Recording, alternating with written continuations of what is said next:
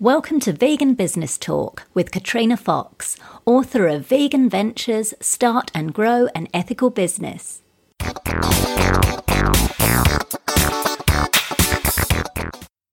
Hello, and welcome to episode 128 of Vegan Business Talk.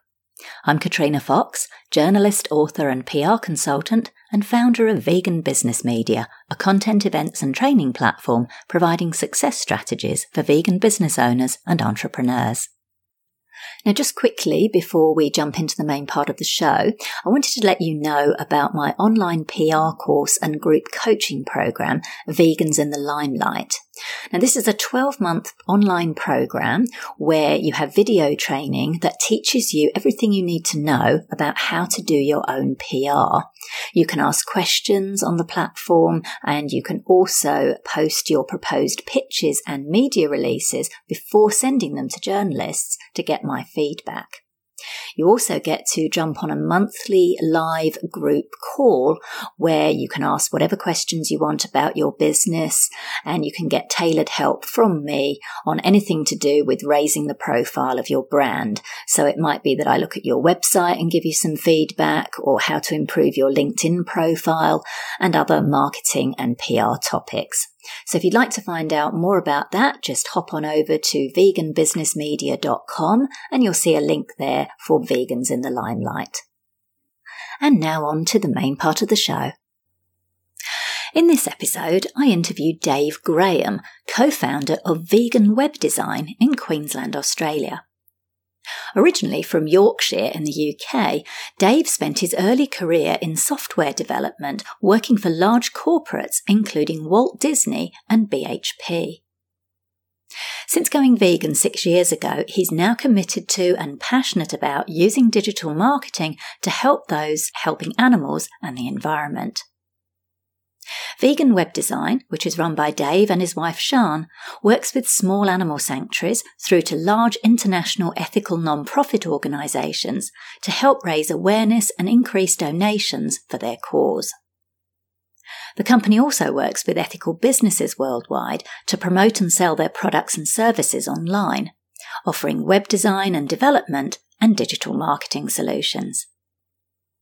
In this interview, Dave discusses the key mistakes vegan business owners make with the design of their websites and what to do instead. The key mistakes vegan business owners make at the back end of their websites and what to do instead. The pros and cons of using themes to design your website. How to keep your website loading fast and why this is important. The essential plugins all WordPress websites need and how to choose the best plugins, what security measures you need on your site and why, what kinds of regular maintenance should ideally be done on a website each month and why, and much more. Here's the interview with Dave Graham from Vegan Web Design. Hello, Dave. Welcome to the show. Hey, Katrina, thanks very much for having me on. Well, I'm very uh, happy to have you on. And as uh, re- uh, listeners, rather, not readers, listeners can tell, um, Dave is an Aussie um, based in Melbourne, Australia. And um, you've got a, a, strong background in IT and uh, web design, and you, uh, you help vegan businesses with their web design and, and, digital marketing. And in fact, my partner Tracy and I hire uh, Dave to do our web maintenance every month. So, very happy to have you on the show to dig into some topics around um, website design and development and maintenance, particularly. But let's first of all let's kick off with your why, Dave. So as I mentioned, you you got a background in IT and you you now putting those skills to helping vegan and ethical businesses. What are your drivers for doing what you do? Yeah, um, we, we, we started, we fell into this by accident, really. Um, we were creating a website for a um, for a little B&B, vegan B&B down in Victoria.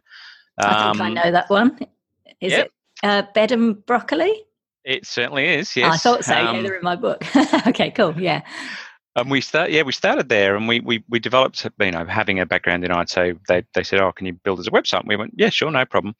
And we built that one, and then we built another one, and we built another one, and then the business um, came from that, really. So the reason we do what we do, um, we some of our clients they they look after elephants in North America, Um, they look after chimpanzees. We've got um, an equine rescue um, sanctuary as well, and we don't have that space and that ability and those skills to do that for the animals. We'd we'd love to, um, but where our skills lie is in the is in the tech space.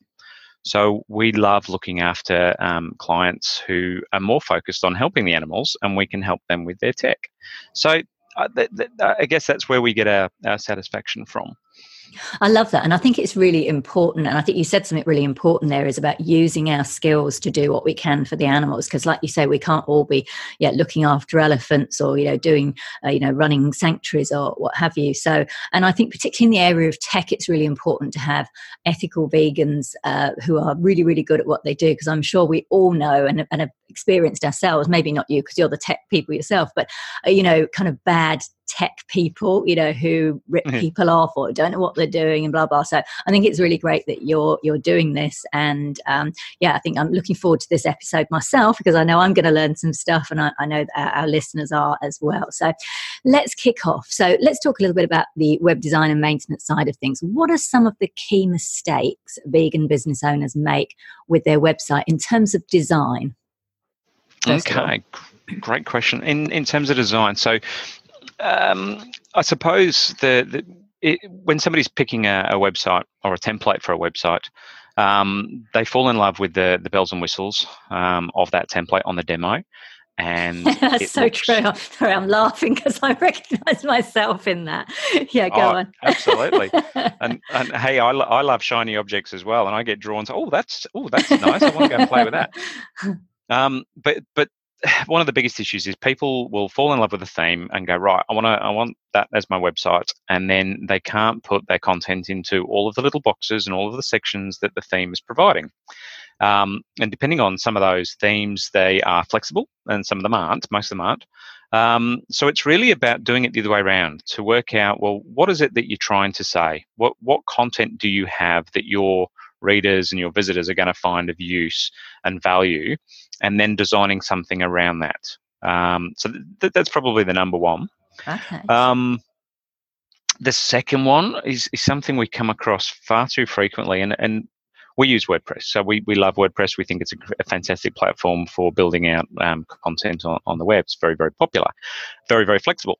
But one of the things that even WordPress don't do themselves um, particularly well is when they're educating users on how to use it. So we've got the posts and the pages, and we've we've ended up with a number of websites where we've had th- 300 pages and 10 posts. Oh no. And yeah, it should be the other way around, and yeah. and there's a reason for that. It's because hmm. um, in WordPress there's a, there's something called the WordPress loop, and the WordPress loop basically starts at the top of all of your posts and then goes through each one and, and then works out do I need to display this on this page, whether it's a, a category of, of, of media posts or a category of recipe posts.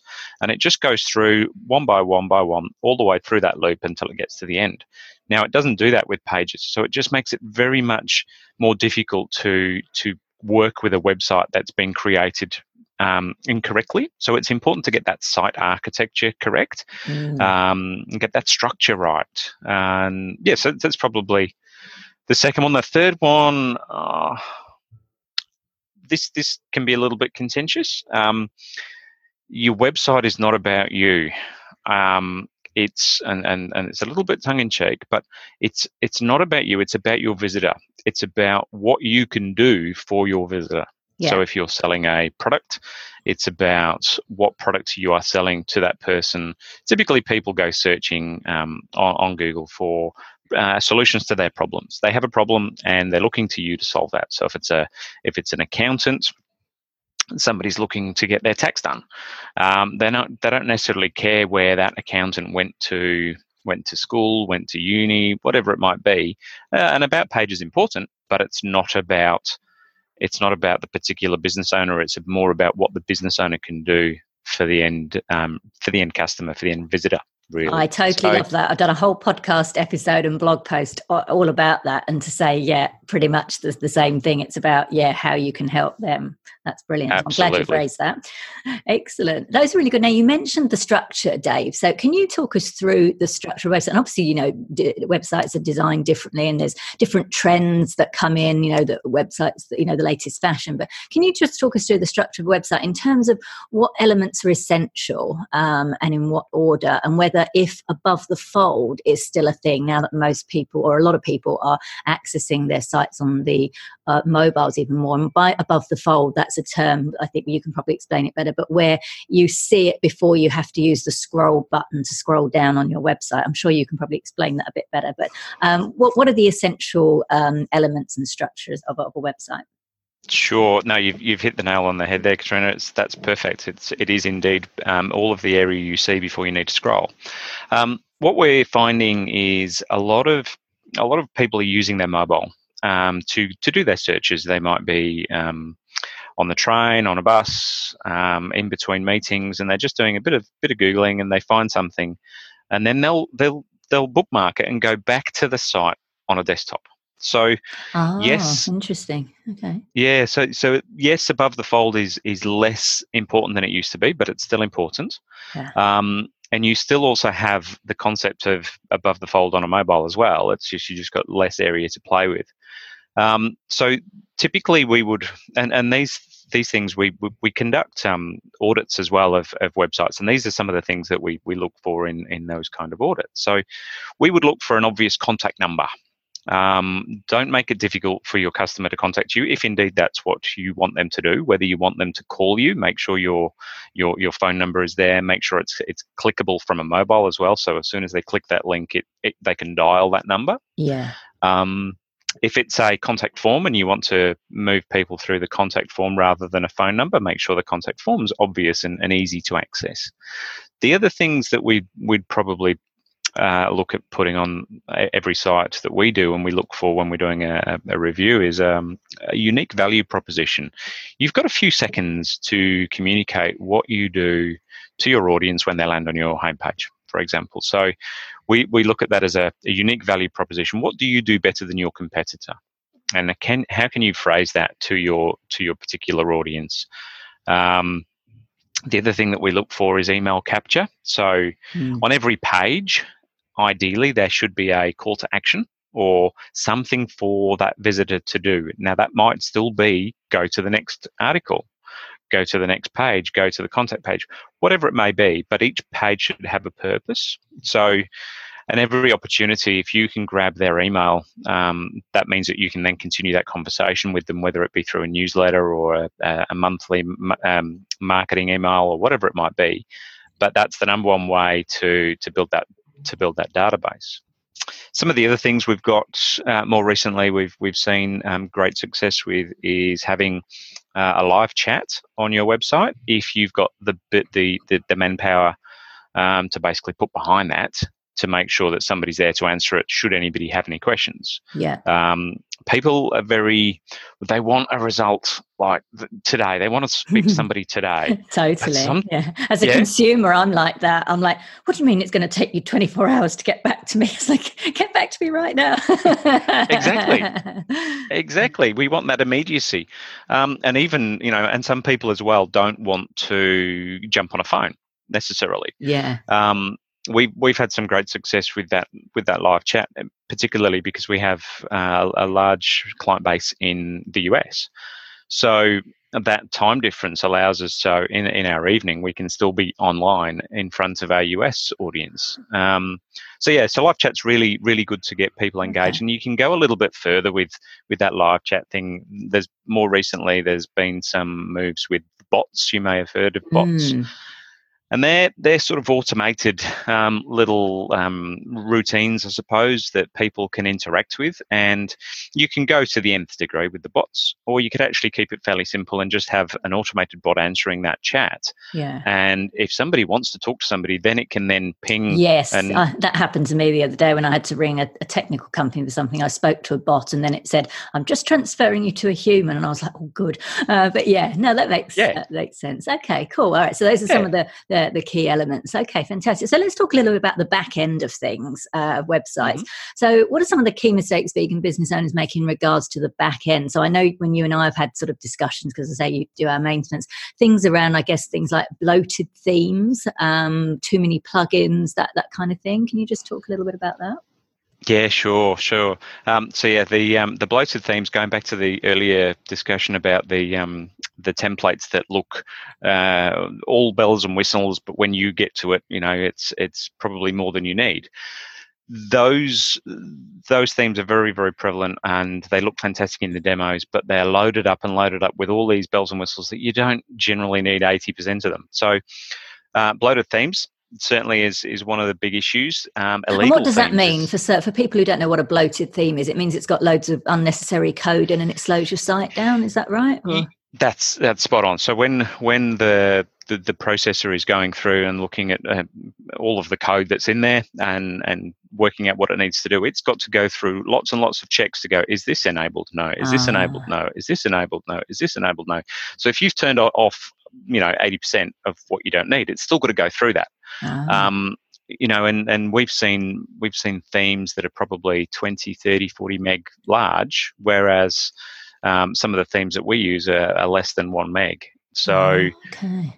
it's a it, and it also depends on your processing speed and but if you put a bloated theme on a on a slow host then you're going to get poor performance Got so it. right right um, cool. Some of the other things we've seen is illegal themes. Um, illegal which, themes. Oh, yeah, it's it's a thing. So um, you've you've obviously heard of malware, and yeah. um, so people will then people will take so hackers will take a copy of a, a popular theme and they'll they'll put malware in it. So they'll they'll download it, they'll they'll inject their code into it, and they'll zip it up, and then they'll make it available for free to people oh to then go and get it. Oh, I can get a copy of that theme. Oh, and it's free. Uh-huh. Oh, okay, that's great. That's a you know, and it because it, has got dodgy code in it. So oh, we've seen we've taken on a number of sites um, on our maintenance where the actual theme has been installed and it's an, an illegal theme. You, there is a site you can check your um, you can theme theme against um, to to to double check this to make sure it's okay. But it, yeah, it's and there's also the same for plugins as well. So plugins fall into the same bucket. Um, so you can get uh, hacked effectively or dodgy. Uh, they call it nulled, N-U-L-L-E-D. That's uh, that's the, that's the sort of the online um, word for it. Um, other than that, other things to be careful of. Just before we go on to that, Dave, what are the what's the website you mentioned where you can test your theme? Um, I'll have to look that up. Oh, okay. All right. We'll put that on the show notes page. That's fine. Okay. Yeah. Yeah. Okay. Um, uh, the other things, old plugins. The WordPress repository is fantastic. In when you've got your WordPress site and it tells you, oh, this there's a new version of this plugin or this theme uh, is available. You can download it. That's wonderful if you're using a plugin that is being maintained by the developer. And the reason a plugin will get updated is for um, performance improvements, security fixes, um, functionality enhancements as well. Mm. But if you're using a plugin that hasn't been updated in 6, 12, 18 months, two years, three years, you're never going to get notified that it's out of date effectively. It's old, it's been what we call abandoned. So they become a security risk because it means that if there's been a, a security uh, vulnerability identified in some of the code that it uses, and the developer's not patching it, you'll never get an updated version. Mm-hmm. So it's it's mm. worthwhile going and checking to see, you know, uh, against each of your plugins in in the back end of your website, you can go and look them up in the repository and see if that particular plugin has been updated recently in the last six to twelve months at least. Okay. Um, large images that would be um, something else to to to make sure of you don't have uh, we've often seen three or four meg images loaded into the oh, back wow. end of websites, which will, you know, when they're being displayed on the front end, that's going to slow things down dramatically. What's the maximum size would you recommend for for images to be? Like under 100 kilobytes or under yeah. 50? Yeah. Okay. That's what we, that's our, I mean, there are some images, you know, depending on the makeup of the pixels and what the image is of, um, can mean that it can be compressed more than other images. Um, so, but we aim for about 100k. Oh, cool. Yeah. Okay, great. Oh, God, this is really good. This is really, uh, really helpful information. So, just on themes now, what about themes and something called child themes? Because this is what I was recommended, you know, a few years ago. So, if you use a child theme, then when WordPress updates, it doesn't mess up your theme because it's like a framework. What are your thoughts on that? Because things change so much in this world, and this is your world. So, what are your thoughts on themes versus child themes, and whether it's best to to avoid sites. Uh, well, yeah, whether it's best to have a child theme or a regular theme. Sure. Um, most definitely child themes is the way to go and the reason being and what is it you i'm going to let you explain what a child theme is because i'm not 100% sure so yeah so uh, when you install a, a theme into wordpress um, it then gives it contains a set of files which control the look and feel of your website um, a child theme is basically um, related to that theme and it tells WordPress, I'm a child of that theme. So take all of the, the, the functionality and the look and feel of the parent theme, but also in addition, if there's any customizations, um, take them from the child theme. And what that means is if you're going to put some specific customizations that you want to make to your site, rather than updating all of the code in the parent theme, you make it in your child theme. And the mm. reason being is that your developer or where you've purchased, whether you've purchased the theme from somewhere like ThemeForest, when they release a new update to it, then what they expect you to do is take away the old version of the parent theme and replace it with the new version of the parent theme.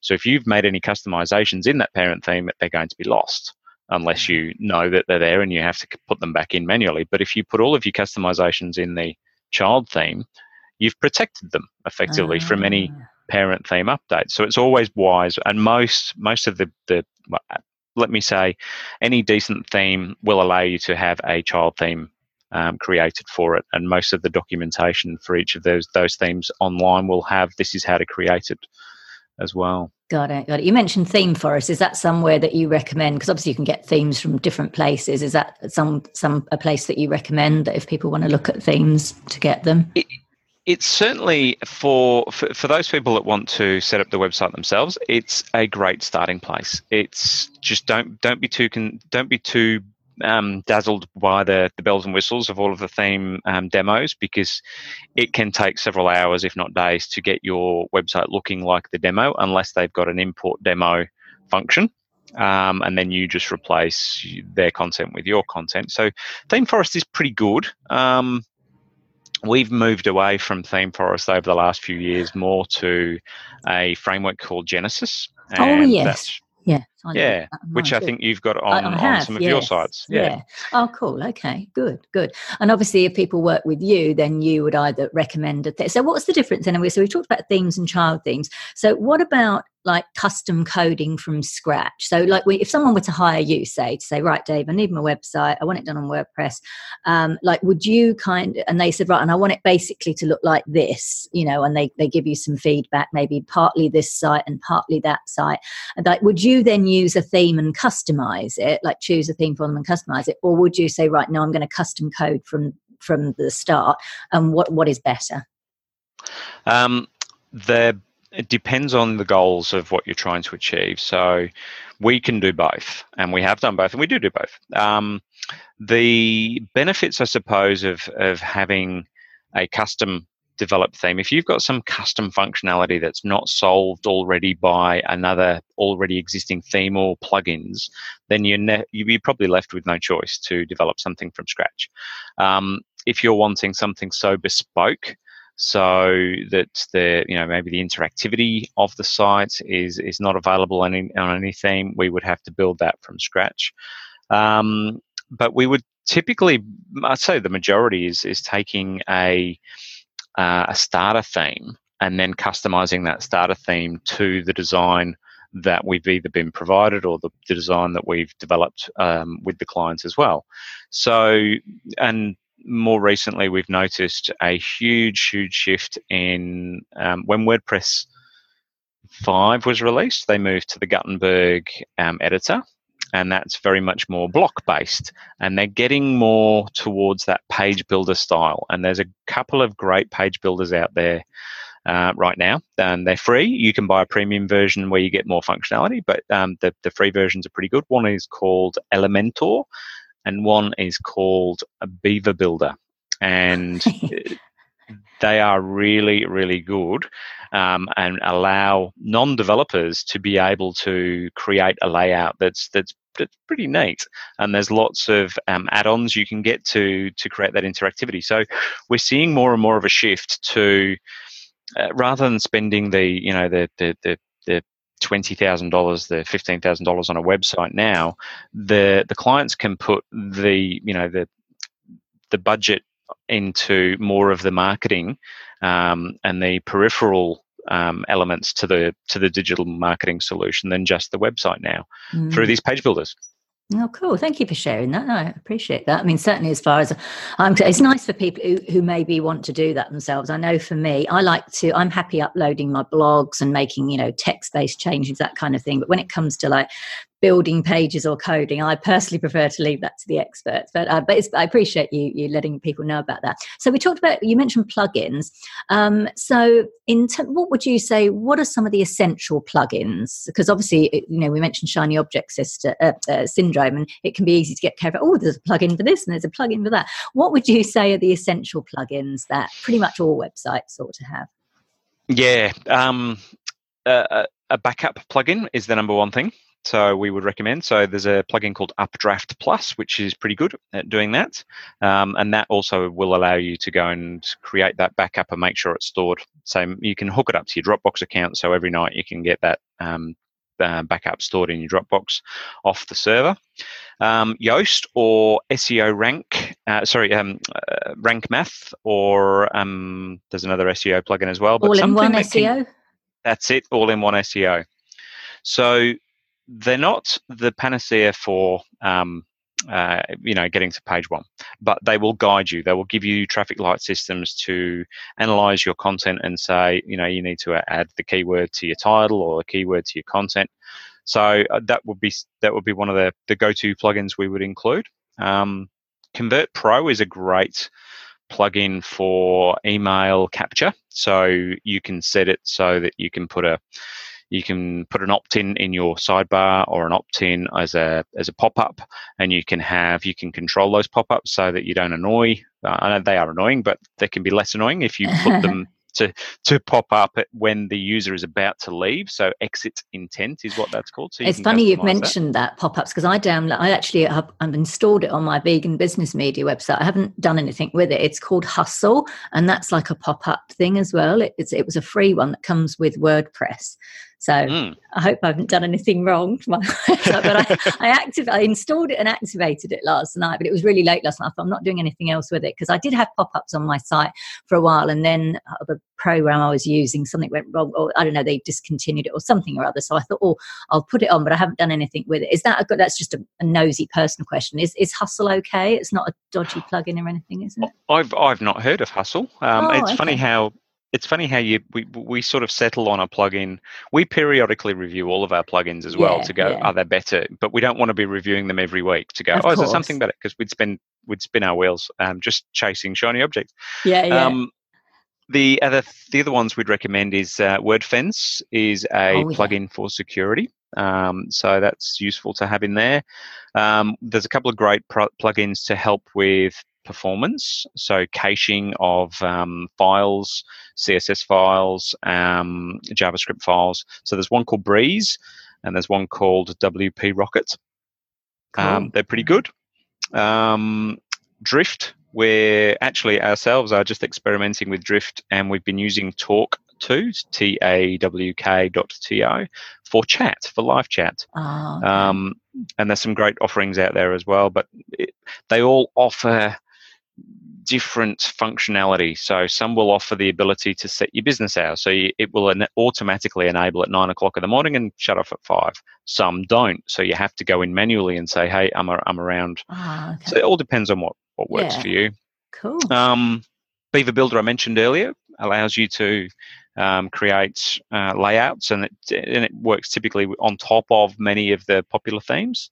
Um, and the last one would be social warfare or something similar to do your social sharing. So mm. there's we often see clients um, who come to us with a website that that um, they've had built or they've built themselves, and they're they're just they haven't had that social that that social sharing um, on their blog. So they're getting a lot of traffic, but nobody's actually taking their content and then sh- easily sharing it on their Facebook page. Yeah. Um, so we just want to give the greatest opportunity for people to share. Uh, Absolutely. Uh, That's something I was having an issue with, as you know. And I've got the free version of Social Warfare on the moment, but I think I might upgrade to the paid one because it offers more, like people can share via Buffer and Reddit, whereas I think with the free one, it's just got some some basic ones on there. Okay, cool. Yeah. Um, so that's really helpful. Now, you mentioned um, SEO, the SEO plugins. So uh, the ones I'd heard of, yeah, were Yoast and all-in-one SEO. So tell us what the what do these do exactly and which would you recommend out of the, the, the two of those in particular? And is it worth getting the paid versions? And if so, why?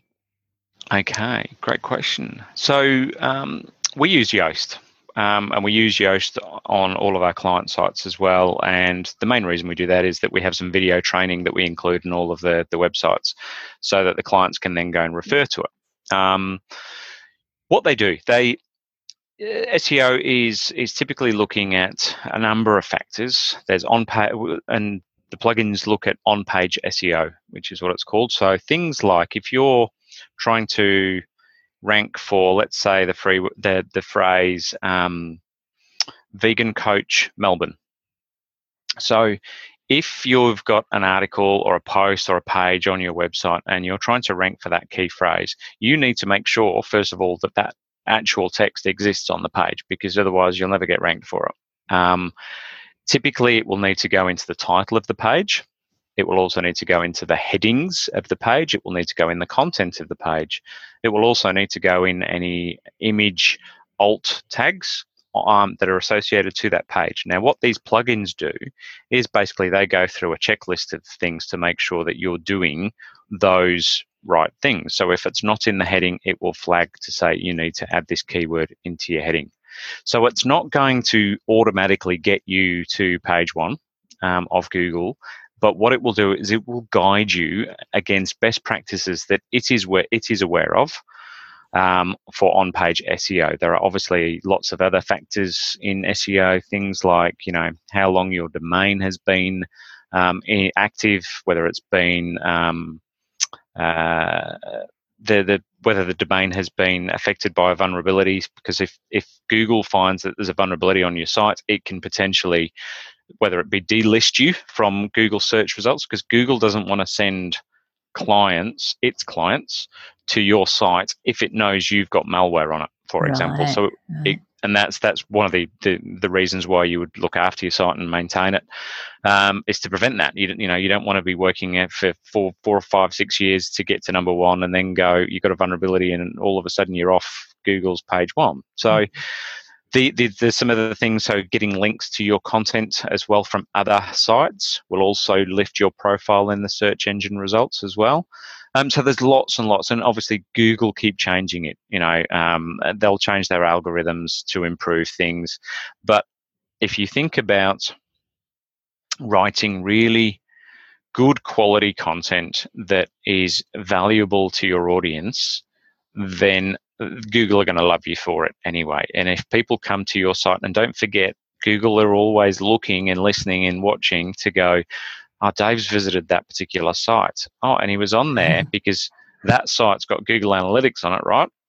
And so Dave was on that site and he went to it for that search term of vegan coach Melbourne, but he spent two seconds and then he went somewhere else. Ah, oh, well, that probably wasn't that useful to him.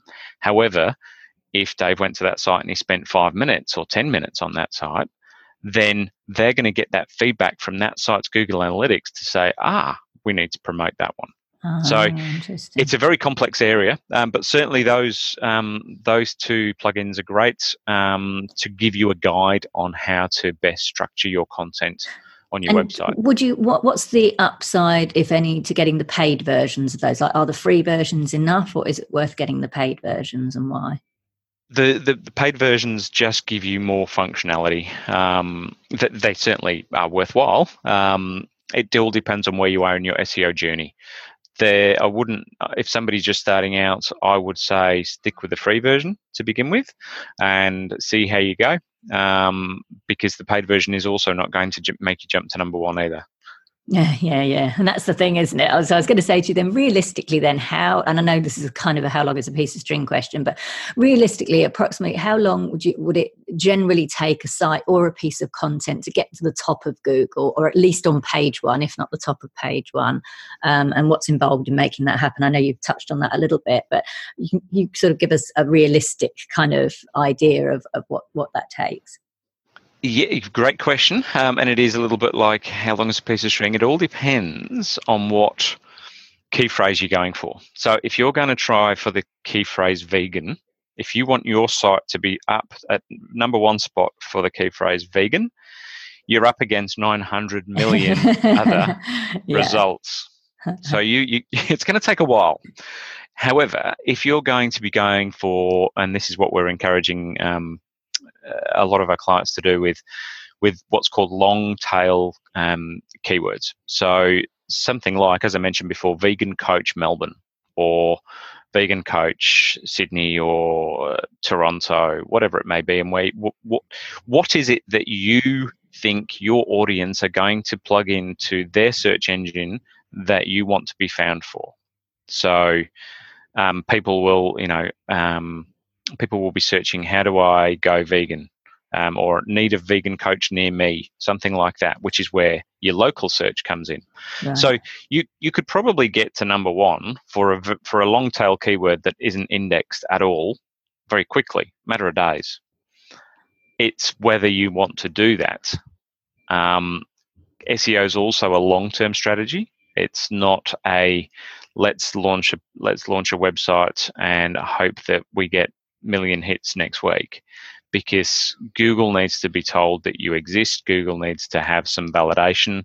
Um, and I mentioned a couple of the items before, but the, the Google My Business is also useful, and reviews. Um, Google is now looking at reviews and making, you know, if people are getting lots of favorable reviews on their website, um, on their Google My Business page that is linked to their website, then it will promote the results as well. So, mm-hmm it's all about working and that's where the strategy comes in to work on well you know is is seo the best solution for you it may not be it may be that you, you're better off putting money into ads because for example give you a, a differentiator here the, um, whenever anybody needs a dentist they need one pretty quickly because they've got toothache right yeah they don't typically go searching, uh, um, you know, Saturday afternoon. Oh, I need a dentist in six months' time. I just see who's around. They they look for a dentist because it's immediate. So having having SEO is is less important. Having Google Ads there yeah. is, is is our go-to strategy for that to exactly. solve that problem. It's the same with Tracy and my partner Tracy and her hypnotherapy practice. People are wanting a solution to their problems now, so Google AdWorks uh, AdWords works well for her. Yeah, absolutely. Yeah. So um, SEO, yeah, it's a long-term strategy. Ads are a short-term strategy. Putting out valuable content regularly, you know, that's the that's the thing to do. Got it. And would you would get you like would you be likely to get to uh, you know on the top page of Google more for say a, a, single piece of content like a particular page on your website, like a blog post, for example, rather than say just your home page? Uh, yeah, you could do potentially. Yes, if that's um, if that if that particular page has got keywords that people are searching for, um, then yeah, you could be ranking for that particular page. It all depends on that on that search term that people are looking for. Yeah, um, Google are trying to get you know, and they'll you'll see more and more over the next few years. Uh, we've gone from very much um, desktop to mobile and mobile search, and where you know if you've got one of those um, wonderful devices that listen to all your conversations um, in and around your home, um, just waiting for the hey Google. Um, we'll see more of that as well over the next few years, where people will be searching um, in, I got one, um, a little Google Mini for my mum. Um, she lives alone. She can now play music. Um, she can actually ask it questions. She's got a bit of company. Um, uh. It's not like she's going to be having conversations that uh, Google are going to be particularly interested in listening to. but it. we'll find more voice search over the next few years. That's an interesting one, isn't it? Yeah. Oh, cool. Mm. I find those I find those things a bit creepy, to be honest. like they're listening to what I'm saying. but yes. yeah, it's it's definitely the way to go. I mean, I've started using voice to text on my phone. I mean, that's been a godsend instead because you know young people do that thing with their two thumbs, whereas you know I text with one finger. So being able to um, press a microphone and speak my texts, I mean, that's amazing. But um, yeah, I'm not sure about I want Google or people listening in. But yeah, I take your point. It's it's obviously the way we're going. Big Brother is definitely watching us. Now let's talk a little bit about uh, mobile sites. So obviously we've touched on this in that they're really really important now, and Google will penalise you if your site's not mobile friendly. So in the past, it used to be that you uh, sites or companies would have a mobile version of their site and a desktop version. Is that still a thing, or is it now that you just have a one a responsive site? So it's the same site, but it it, it just works differently. It displays differently, I should say, on mobile devices. Yeah, um, the the most modern themes will be mobile responsive. Um, you shouldn't really need to have a a second site or a second domain or a subdomain where your mobile version sits or even in, in a subfolder.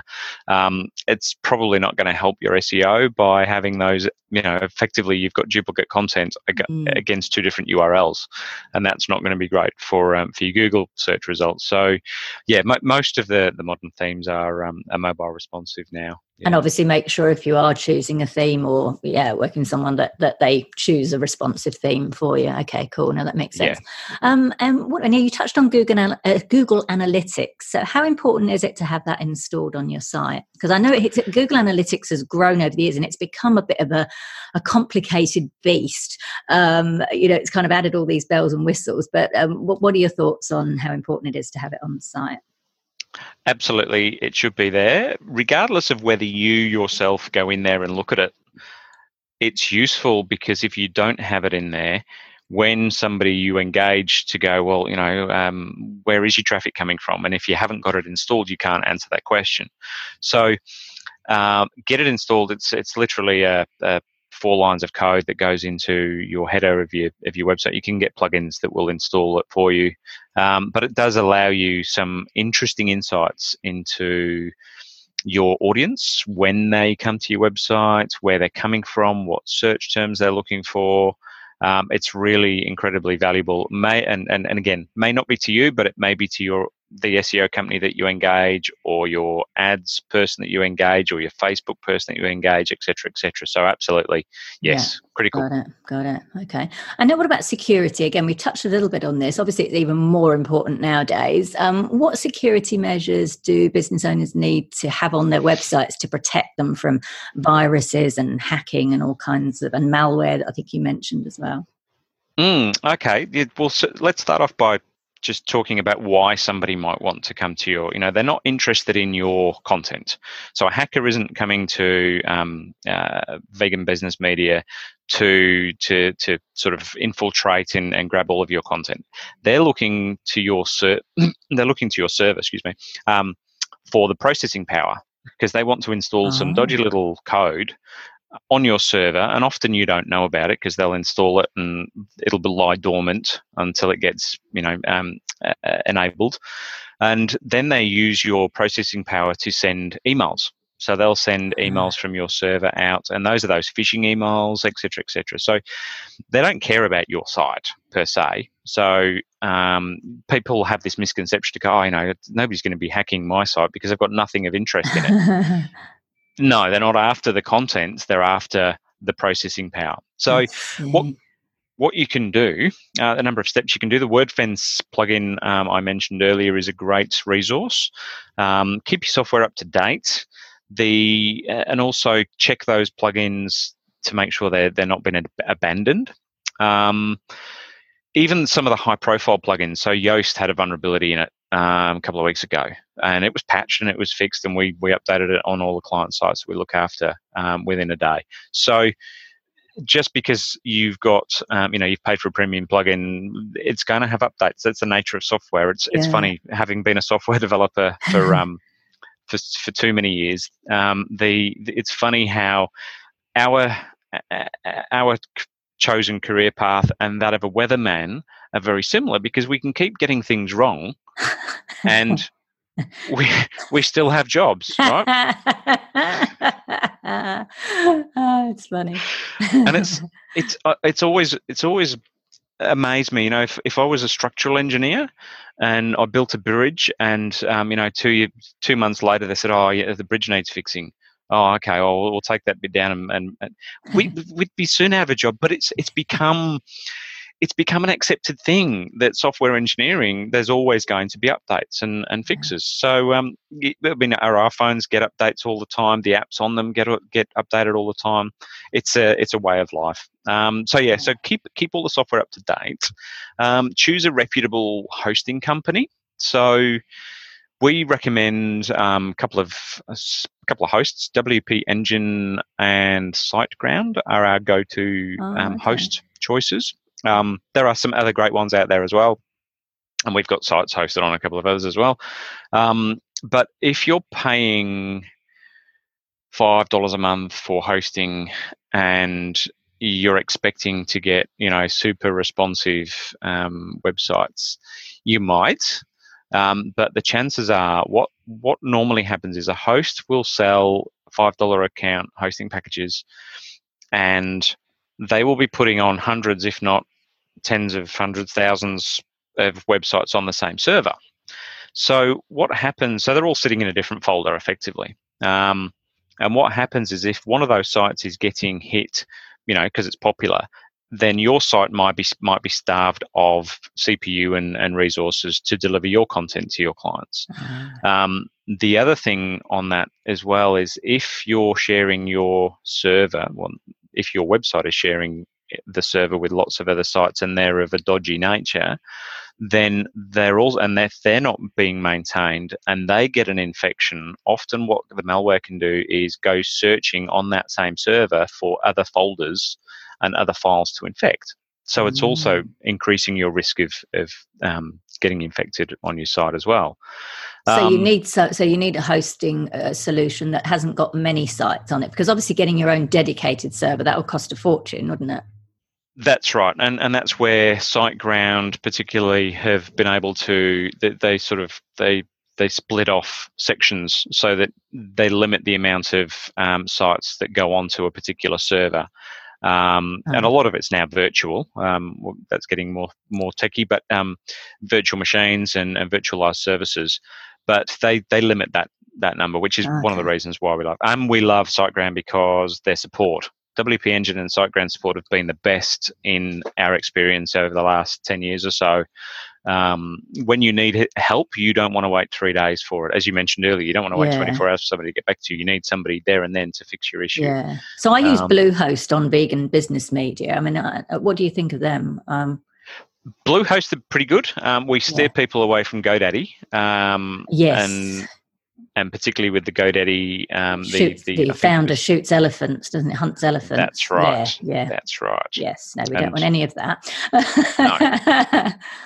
no. okay, good. So get a good host. That's so don't just go for cheap hosting. So what would you expect to pay monthly for a, a decent sort of host?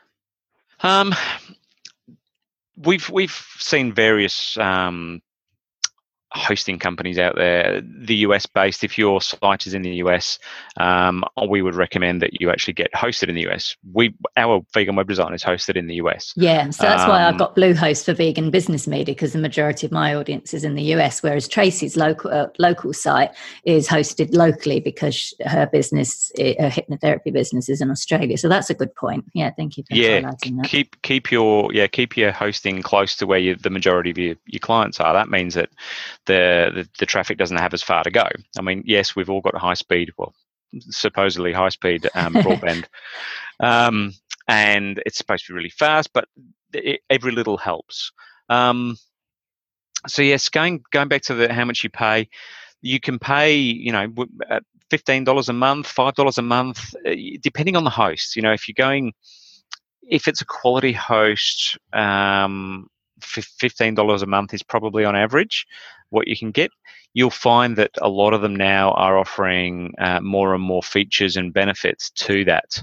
Uh, I know that GoDaddy, I hate, I hate referring to GoDaddy, and because they're a bit of a bane in my life. Um, they they're advertising with you know as as we're in Australia, we've got a, a, a, TV show Home and Away, and we've got Alf Roberts who's who's now advertising on GoDaddy saying, oh, it's that oh, easy to oh. create a website. Really. Oh, um, and it's just uh, it's just icky.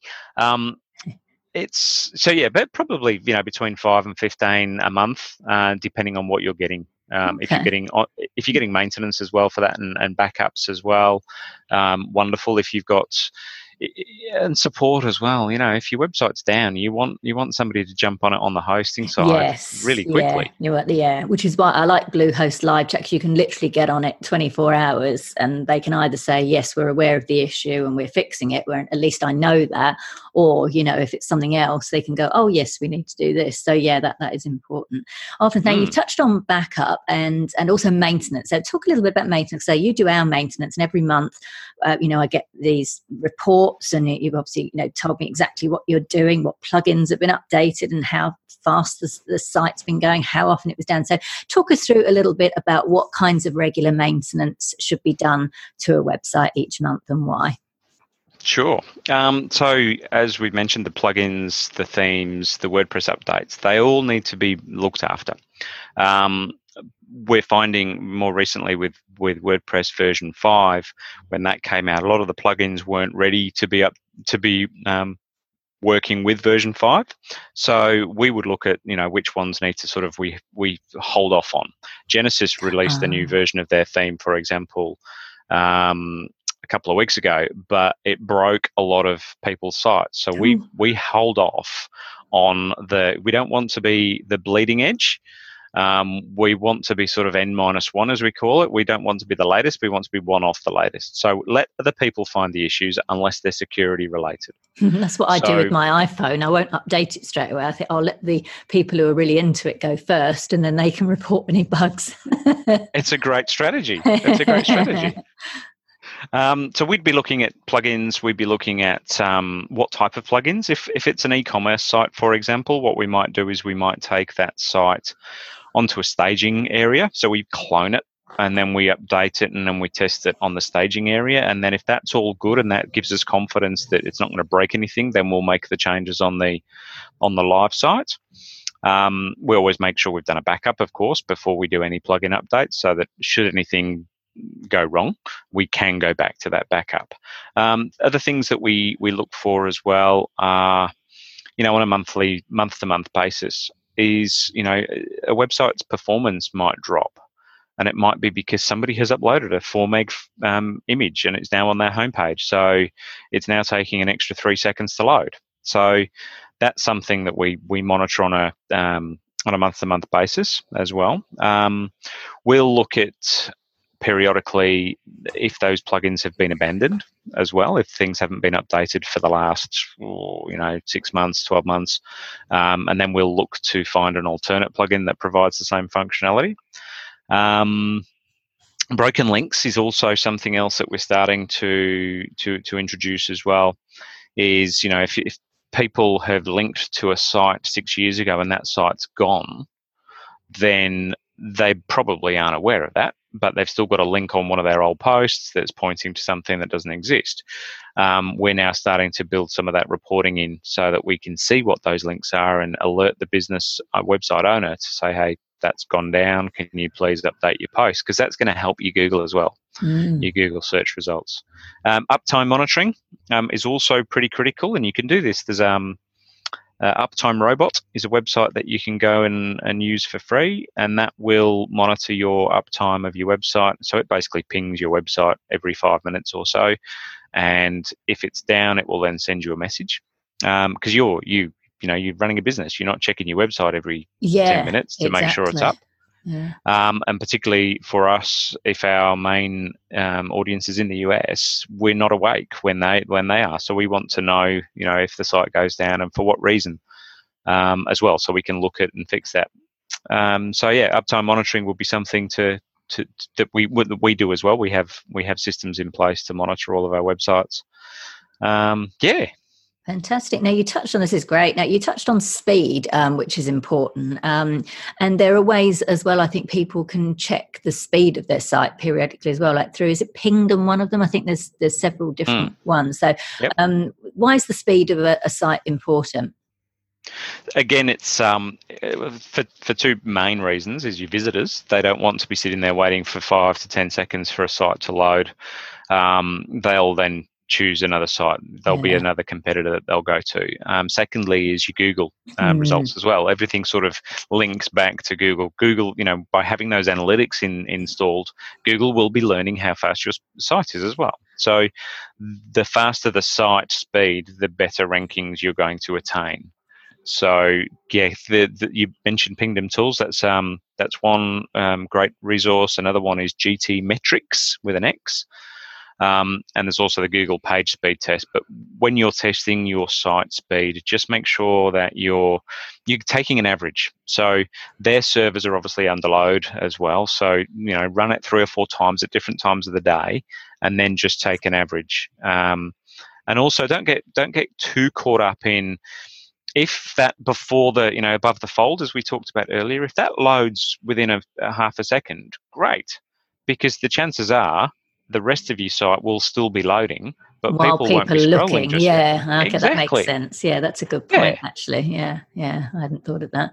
Marvelous, brilliant, that's great. So, in terms of budgets, um, Dave, um, so if someone wants, and you mentioned this earlier, like you know, some people were paying in the past like twenty k, fifteen k for websites, and and a lot of not a lot, of, particularly small business owners, they simply don't have that kind of budget. So, what can a vegan brand typically expect to spend on an initial website? And I'm talking definitely kind of ballpark figures, or you know range of figures. Um, but just to give people an idea that, you know, if they say, right, I, I want to work, because some businesses are, have only got Facebook pages. Um, and I know there's some marketers that say, oh, that's fine, that's all you need. I personally don't agree with that because if Facebook decides it doesn't like you anymore or changes its algorithm, um, you know, that you, you know, I think you need your own home. It's like the analogy of building your business on someone else's land. You, you want, want to build your own home on your own land. So um, I do think it's important to have a, a website, and I'm, I'm sure you do too. But what sort of typically budget wise can um, a vegan brand expect to pay um, for a site? Sure. I, first of all, I completely agree with you on the Facebook thing. Um, was it yesterday that Instagram have changed the way that they are displaying how many likes, or they're not yes, displaying for how Australian many users? Yes, yes. Which, which, yeah.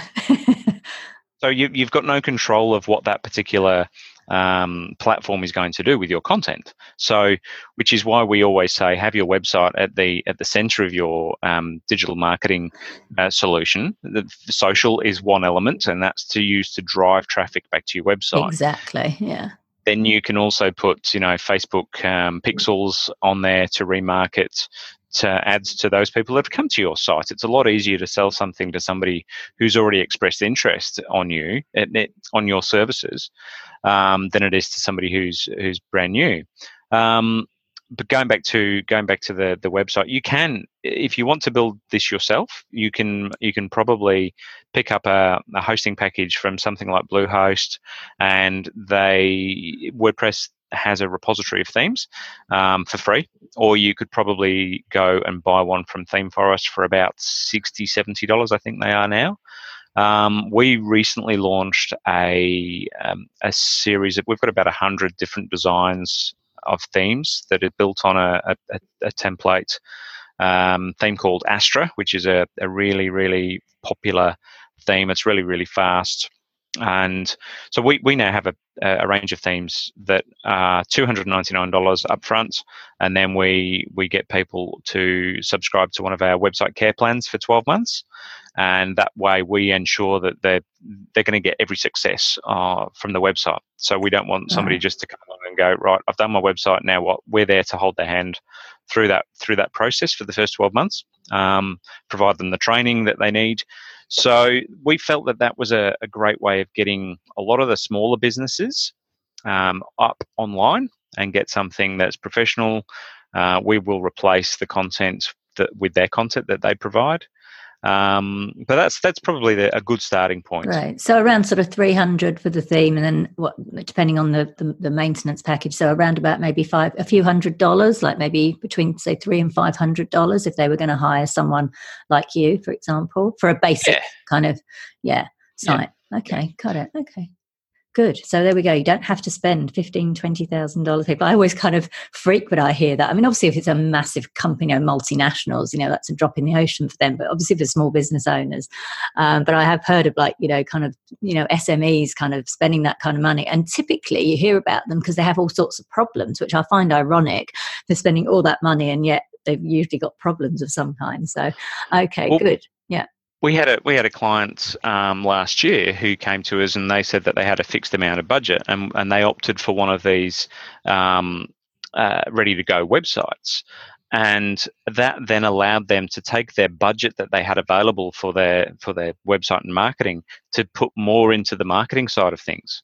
So the website worked you know it's it's probably not the the the, the bee's knees website, but it works. It, it sells things, um, but then they could put the majority of their, their funds into um, digital mar- marketing campaigns and get their um, get their brand out there. Yeah, exactly. I mean, as long as a site doesn't look like you know it's built in 1999, um, do you know what I mean? It doesn't have to be all kind of flashy and have all the bells and whistles. As long as it's clean and functional and represents your brand. Absolutely, yeah. absolutely, and and that gets back to that that comment I made, the the facetious comment I made earlier about the site's not about you. Um, we're not building it for the website owner to go and look at every day. We're building it for hundreds, if not hopefully thousands of people to look at every day. It's funny, I'm laughing because when I had my website um, or my logo, like some branding design for me by a, a vegan designer, for Vegan Business Media. When we initially, I think I've said this on one of the podcasts before, but when we were initially going through um, some examples like he was sending me and I was like and I knew what colors I wanted. I wanted like the gold you know to represent you know business and money red and the grey for kind of zero. So I knew my colors and I was like yeah that's great. But then I said and he kept giving me these these ideas and I said look can you just try this with gold glitter please? And he was like. Katrina it's not I said look just do me a mock-up. Because he did me a mock-up. And when I saw it I mean like part of me loved it because I was like oh look how pretty. And he said it looks like a Christmas you're selling Christmas trees. And he was I was so grateful though that he was honest with me because you know, if I had hired someone else, you know, I mean, I didn't really care, they would have gone, okay, client wants that, just do it. But he actually kind of said to me, look, you know, it's not suitable. And, and I could see that. I was like, yeah, it's not for me to look at all day. If it was, I would have, my site would have all glittery sparkles on it. But um, yeah, you're right. It, it is for the, for the, for the audience and not everyone's going to want to look at that. I have got my gold yeah. glitter jacket on in, in, in, my, one of my photos though. So I slipped it in there, but, but yeah, you're, you're right. It's, it's important. So uh, yeah, sorry, I was just chuckling. Um, so, in terms of, I just want to talk briefly about your business as well, because I know you launched, because when I first found out about you, you'd launched as vegan web design. Um, and then I noticed you've recently kind of gone back to using rock paper digital. So, tell us a bit about why and what have been the benefits and any disadvantages. Yeah, it's been an interesting journey. Um, we we did start off, as you say, with vegan web design. Um, we then uh, we were getting inquiries from local, um, you know, it'll be people that you know of, or you know, um, people that run a business that are, are friends of your kids. Um, uh, parents at school and things like that, um, and and the vegan web design they're probably not wanting to do business with vegan web design. It's a little bit stereotypical. It's a bit polarizing, um, and we felt that we needed another, another brand to to cater for those clients. So we we created Rock Paper Digital uh, some years ago, and then we created um, a whole world of hurt for ourselves by by saying, well, okay, we've got maintenance um, plans, website care plans for both vegan web design and rock paper digital clients. Okay well let's create wp giving. And that way so that was another that was the third brand that we had where we were providing website care plans to both our two brands, plus anybody who came to us brand new that just wanted a website care plan. And it just got crazy. We're a small, we're a small little business. Um, we don't have the time to do. Well, we should we should make more time, but we don't really have the time to do the marketing for for two never mind three brands. So we we made the call to go, you know what, this is just it's just a little bit crazy let's consolidate down to the rock paper digital. Um, but in going through that process, so we've we've we've closed down the WP Giving brand, and we've we we're going to rock paper digital. But going through that process, we have found that we still have a very good following um, on for vegan web design. Uh, we're about to we, are going to be we're sponsoring the um, Brisbane Vegan Expo in October, oh, and cool. we'll be we'll be uh, we'll be holding a um, uh, a stall there. Um, showing our wares, and we did one in, in Noosa as well um, last year. And vegan, it's still got that. It's that niche that's that's that's great. The rock paper digital was was sort of meant to become the ethical um, uh, digital marketing solutions for ethical brands. So you don't need to be vegan to be ethical, right? Yeah. So you can still be wanting to save the planet, etc., etc. And that's what the, the rock paper digital had intended to be. Um, where it is now, we've still got both brands. They're both equal um, in in what we we're pushing out there. Uh, they're both offering the, exactly the same service. It's just to a different audience, and we're finding that the Rock Paper Digital is more about the the local business, the local um, market, rather than trying to compete with. Um, let's say web designers in California. You know, somebody in California is going to go to California unless they want a vegan web designer. Yeah, then they'll yeah, come. Got it, got it. So it could be like a local accountant who might not be vegan, but they're not kind of their business is not unvegan. So, like, you know, you wouldn't yes. take on a butcher, obviously, because um, absolutely, yeah. Not, okay, no. now that makes sense. Now that makes sense. Oh, cool. Okay, so vegan web web design is still it, uh, happening. Okay, cool. Um, and we've touched on this a little bit, but just expand on the kinds of services that you offer. So you offer website design, whether that's custom coding and completely bespoke, through to budget friendly uh, theme uh, and what have you. And then you also offer regular mo- monthly maintenance packages uh, for websites as well. Um, yeah. Is that yeah, kind of in a, a, nutshell? And you, we also provide some digital marketing strategy as well. Yeah, we we, we pretty much provide um, the, the the whole range of services, um, but our focus is really on those websites. Um, we do do. We're currently working with um, two nonprofits in the US doing custom design and build for them and a um, a non-profit, uh, sorry, a, a, sanctuary in the US as well. Oh, nice. um, so that's the that's our core business, and the maintenance is also is something that we we do enjoy. Um, we do enjoy looking after. We we recently introduced. Sorry, I'm laughing the, again because that's like my my brain explodes when you hear that. Like someone enjoys coding and maintain the maintenance of websites, and I'm like, no, but it's great that you're you're doing it. I love it. it's it's great, isn't it? Wonderful that we all have different things yes. that we we enjoy. I I must admit, in our business, I hate the bookkeeping side of things. Oh, me too. Um, yeah, we've got a bookkeeper and, for that, an accountant. Yeah, absolutely. Um, so we look after it, and because you know we signed up to things like the WordFence um, email notifications, so we know when a vulnerability comes out. So we can easily go and search for all of the sites that we're looking after to see does that plugin vulnerability exist on any of our client sites, and we can go and patch it really quickly. And we get a lot of it's, it's, we get a lot of satisfaction from from keeping it safe. Um, we do have the odd occasion where something will still um, penetrate and infiltrate somebody's site, but if they're so long as they're a clients and they've they're on one of our plans, we fix that for free. You know, that's just part of part yeah. of the offering that that we provide as well. So great, yeah. Fantastic. And what would you say then, in a nutshell, what differentiates you, what sets you apart from other website design and maintenance companies, and even other vegan website design and maintenance companies?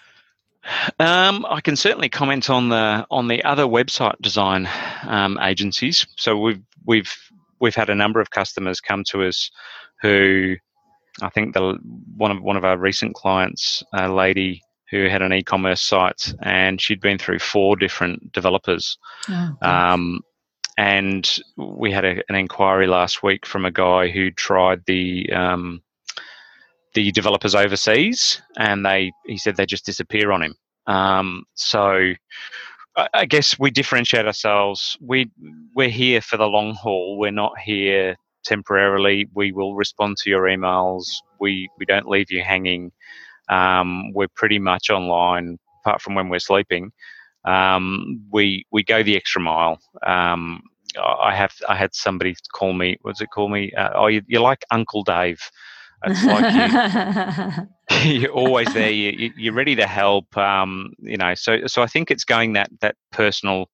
It's a personal connection we we like to have with our clients. Um, we we don't want to become that um, that that massive um, agency that that loses that that that connection with people because we have we all have don't forget we've all got something here that's intrinsically in common with everybody that yeah. we work with particularly in vegan web design so we've got that common goal um, which is probably a little bit different to any other web local web developer um, do you know if, if exactly? Absolutely, that's what I say. Like we're all on this shared mission. It's funny actually. I was um, who was I? I was speaking to somebody recently, and they they they're helping me with a bit of um, social media marketing, and it was like, who's your main competitor? And I said, well, this is who you know would be, and I put competitor in quote marks, and I said I've put it in quote marks because you know we're friends. They're in my book. We're actually getting on a call soon to see how we can collaborate on something. So we, we you know we might be in the same kind of field, but we're not competitors in that strict sense. We're more collaborators because we are all on this shared mission. So I, I totally get where you're coming from. And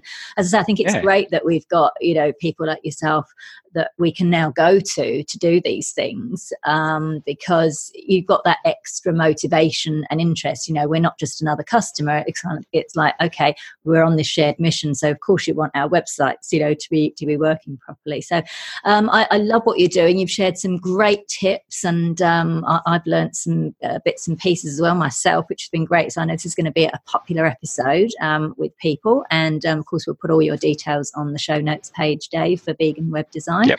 um, where people can uh, get hold of you. So yes, uh, so yes to all our listeners, make sure you're keeping your websites maintained and you know hire a professional to do it. And um, yeah, fantastic. Thank you so much for being on the show, Dave. It's been a pleasure. It's been fun. Thank you very much for having me. So that was Dave Graham from Vegan Web Design. You can find out more at veganwebdesign.com and that link is on the show notes page at veganbusinessmedia.com forward slash podcasts and going to episode 128. Now for some vegan business news highlights. A French father and daughter fashion duo have raised nearly 1 million US dollars on Kickstarter for the production of their new multifunction high-end vegan sustainable bag, Bobo Bark. Elie Seroussi is a 30 year veteran of the Paris fashion industry and founder of fashion house Cécile and Jean Paris. After a Parisian childhood surrounded by design and craftsmanship, his daughter Natasha grew up to be a designer with a passion for ethical fashion. Now, Elie and Natasha have joined forces to create a new fashion house, La Flore, fueled by a passion for style, fine design, and concern for the environment. Their first offering is Bobo Bark, a handmade vegan designer bag that combines chic Parisian heritage with contemporary practicality, including convertible straps to allow the bag to be worn three ways as a tote, a briefcase, and a backpack. The pair launched the Kickstarter campaign asking for just $15,000, but as of the time of this podcast, which is August 2019, if you're listening in the future, with just 22 days to go, they'd raised just over $800,000. Wow. I love seeing the fashion industry change for the better, and it's great to see how open Elie was to moving away from leather after such a long time. Now, I received a sample of the Bobo Bark bag, which I was very impressed with, and I've done a Q&A interview with Elie and Natasha on the Vegan Business Media blog, in which they share how Bobo Bark came about and what they did to make the crowdfunding campaign such a huge success. And there's a link to that Q&A on the show notes page for this episode or by going to veganbusinessmedia.com. A Billion Veg, a social impact platform powering the plant based movement, has secured another 2 million US dollars in seed funding led by California based venture fund 500 Startups, bringing the company's total funding to $2.6 million.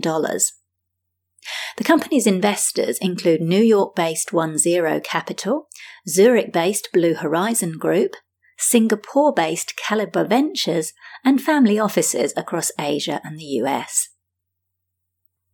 Hong Kong based founder of Room to Read and prolific author John Wood has also come on board as an investor and advisor to A Billion Veg.